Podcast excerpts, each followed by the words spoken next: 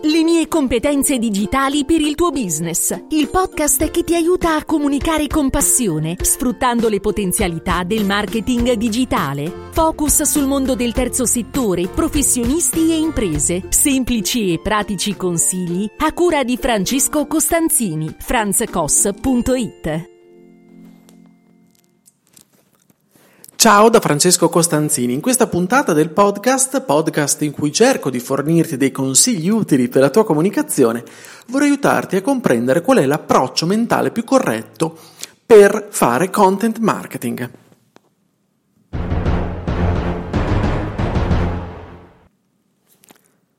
Te ne avevo uh, parlato anche nella scorsa puntata, la numero 64 eh, in cui ti ho spiegato cos'è l'inbound marketing. E ti ho anche detto appunto che il content marketing di cui eh, ti voglio parlare in questa serie di podcast faccia parte appunto di quel campo, cioè del marketing attrattivo, diciamo così, non intrusivo. E quindi il marketing che attraverso appunto i contenuti fa sì che noi riusciamo a comunicare e attirare persone al nostro brand, al nostro marchio, alla nostra persona, alla nostra, ehm, alla nostra associazione, insomma, a seconda di quello che siamo, ok? Allora, per iniziare a lavorare e fare content marketing è necessario però avere un approccio corretto, che non è un approccio prettamente tecnico, ma è un approccio mentale, un cosiddetto mindset, come va di moda dire oggi. Proprio perché il content marketing in effetti non è per tutti, non tutti infatti hanno quella sana incoscienza, diciamo quel sano coraggio di superare delle barriere che soprattutto sono mentali e delle credenze molto spesso popolari per poter pensare appunto di entrare a far parte del gruppo di persone che crede nel marketing dei contenuti. Allora guarda, non c'è nulla, non si tratta di una lobby, sto chiaramente esagerando e anche un po' scherzandoci su.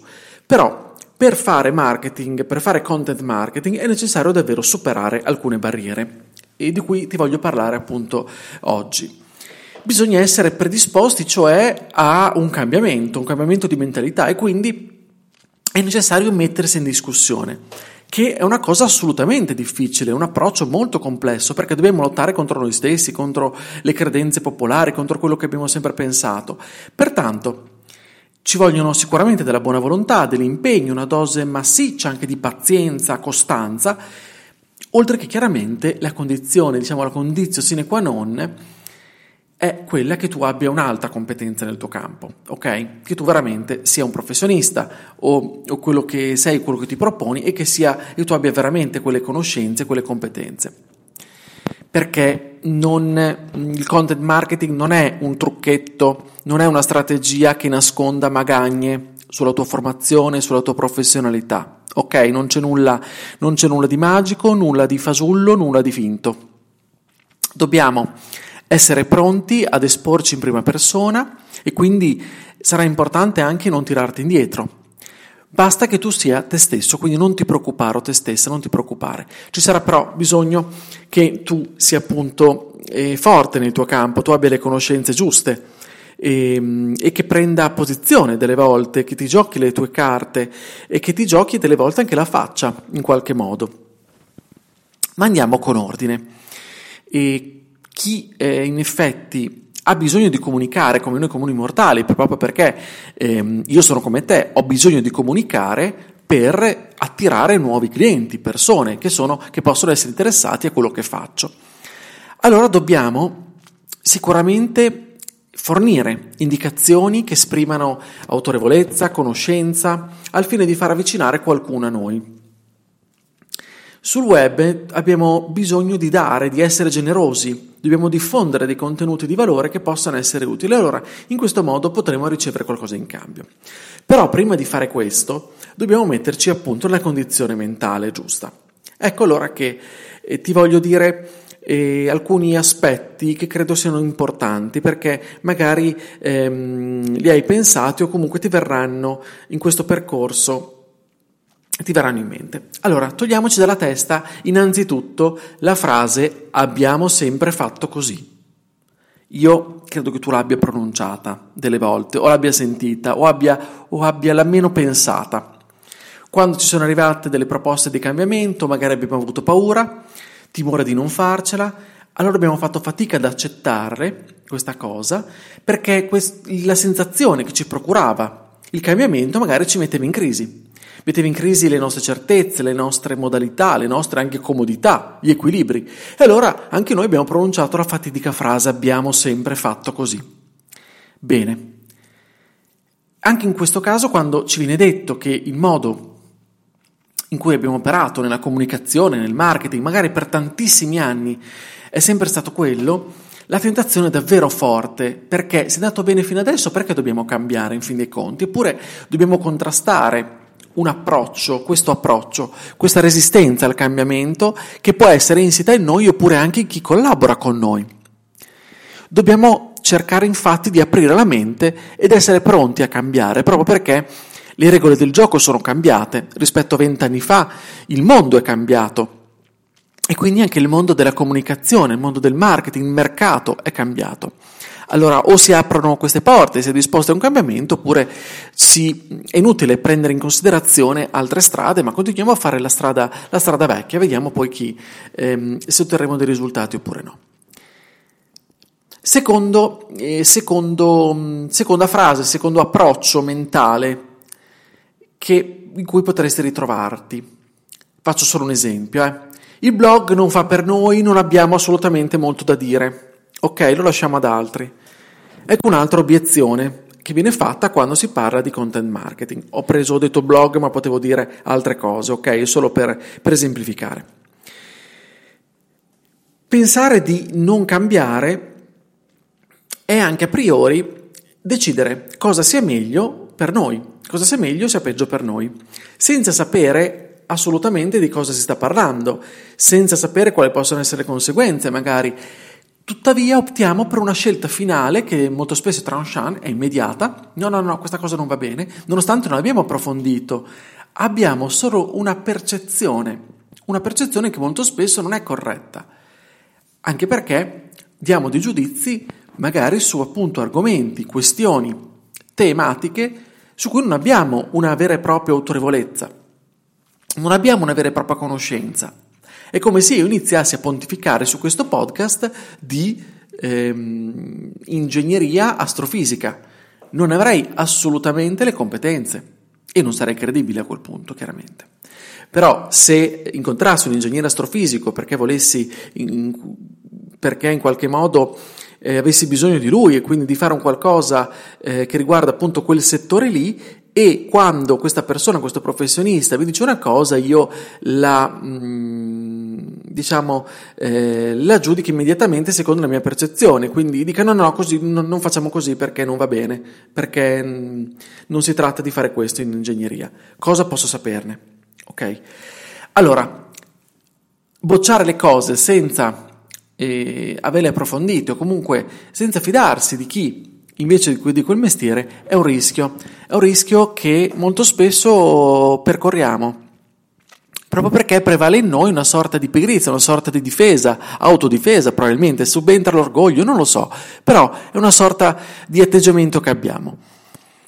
Allora, quando, ti, quando eh, pensi magari il blog non fa per me, non ho, ma non ho niente da dire, cosa vuoi che, cosa, cosa vuoi che abbia da dire? Vendo delle viti, cosa, cosa vuoi che ti parli delle viti? Beh, allora, avere la percezione di non avere dei contenuti, al di là di quello che siamo, di quello che vendiamo, è una classica risposta che si dà, senza conoscere effettivamente di quali contenuti le persone, i clienti abbiano poi in fondo bisogno. Quindi si, dà, si danno per scontate alcune cose, pensiamo come se ehm, quasi sottostimando il nostro prodotto, il nostro servizio, ok? Non ci sono, ti assicuro, settori che non abbiano contenuti da comunicare. Terzo approccio, terza resistenza, terza obiezione. Sì, sì, va tutto bene, però io non ho tempo per fare dei contenuti. Allora io non vedo la tua faccia, il tuo viso, però, ok, parliamoci chiaro, siamo onesti. Non hai mai detto questa frase? Perché questa è tra le scuse più plausibili che ci diamo. Diamo anche a noi stessi, eh? Cioè la mancanza di tempo. Siamo impossibilitati a fare questo, a fare quell'altro, non abbiamo assolutamente tempo. Quasi come se invece chi faccia contenuti in realtà magari non faccia null'altro se non le facenti nella vita, oppure non dorma la notte, non faccia pause, non faccia ferie, non faccia, insomma, sia dedito solo al lavoro e basta. Abbiamo molta paura del tempo. Qua potremmo aprire un discorso lunghissimo, ragionare insieme su questa tematica, non è, non è adesso il momento perché sennò andremo un pochino fuori tema, però il tempo ci fa paura, perché fondamentalmente non sappiamo bene come gestirlo, probabilmente, eh? sto ipotizzando. In secondo luogo, e la cosa eh, più, mh, più, evidente quando diciamo non ho tempo per fare dei contenuti è che probabilmente non diamo l'importanza dovuta alla comunicazione la vediamo come un accessorio, come un qualcosa, eh, un di più, non come un'opportunità che ci faccia sopravvivere e che magari poi ci faccia vivere bene a lungo termine, perché di questo si tratta, si tratta di investire nella comunicazione, perché è importante comunicare, è fondamentale comunicare, non è solo un accessorio, una parte, ehm, poco, una parte facoltativa, è indispensabile. Allora, se inizi a pensare questo, vedi che mentalmente inizi a pensare che non è vero che non hai tempo di fare dei contenuti. Il tempo bisogna in qualche modo ritagliarcelo. Ok, dobbiamo organizzarci di conseguenza per entrare nel giusto, nella giusta ottica, quindi di fare il marketing dei contenuti. Poi l'operatività la lascio in una seconda fase, ok? Altra obiezione è questa. Ho già aperto il mio sito web ma non ottengo alcun risultato. Oh, sto solo esemplificando, eh. Quindi ho detto sito web, avrei potuto dire pagina Facebook, profilo LinkedIn o eccetera eccetera, ok? Se ti capita, e se ti è capitato o se sei in questa situazione, la domanda giusta che ti devi fare è questa. Come sto comunicando? Cosa sto comunicando? E poi aggiungi anche sto comunicando? Allora non basta dire che siamo i migliori, che abbiamo una comprovata esperienza nel settore, che facciamo cose a 360 gradi, che siamo bravissimi, che siamo leader, per riempire i nostri negozi, le nostre cas- caselle email, far bombardare di chiamate i nostri uffici farci, eh, far sì che le persone mettano nel carrello e acquistino online tutte le nostre cose. Ok, non basta, non ha senso autoincensarci. Perché se da una parte abbiamo comunque timore di doverci esporre,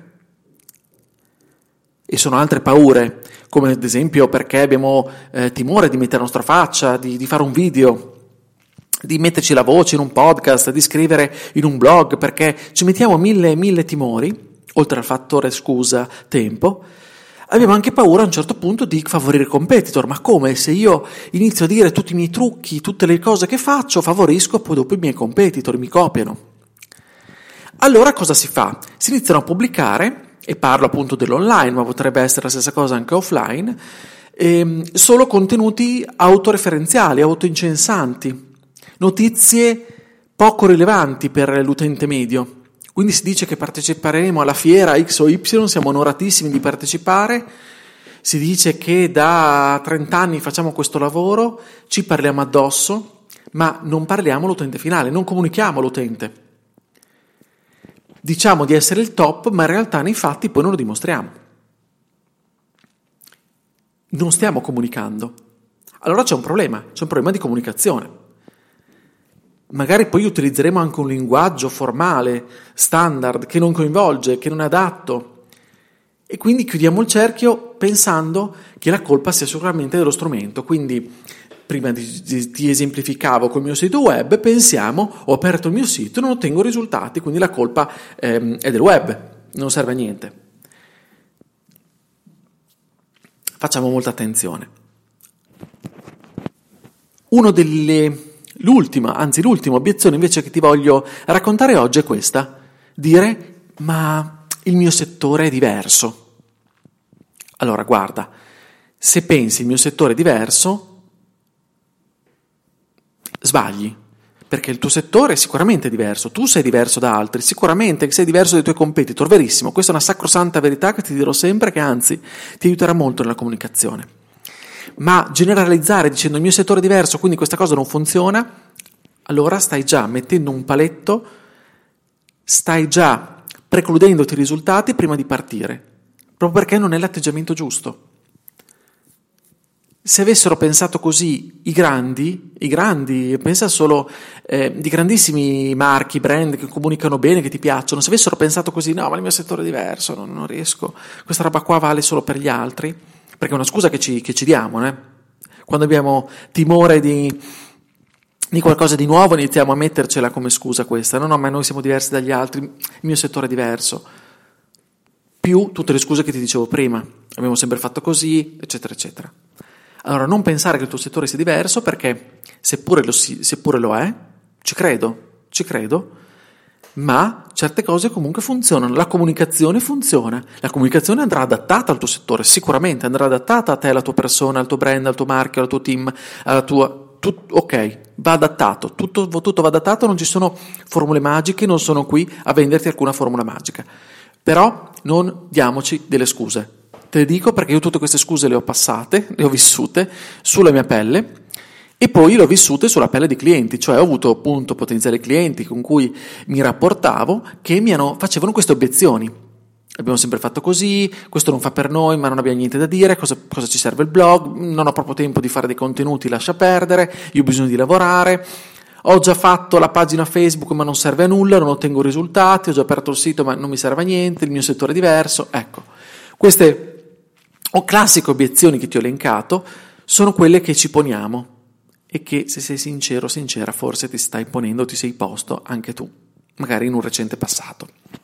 Ok, oppure, che, oppure sono quelle che senti in giro, diciamo così, va bene?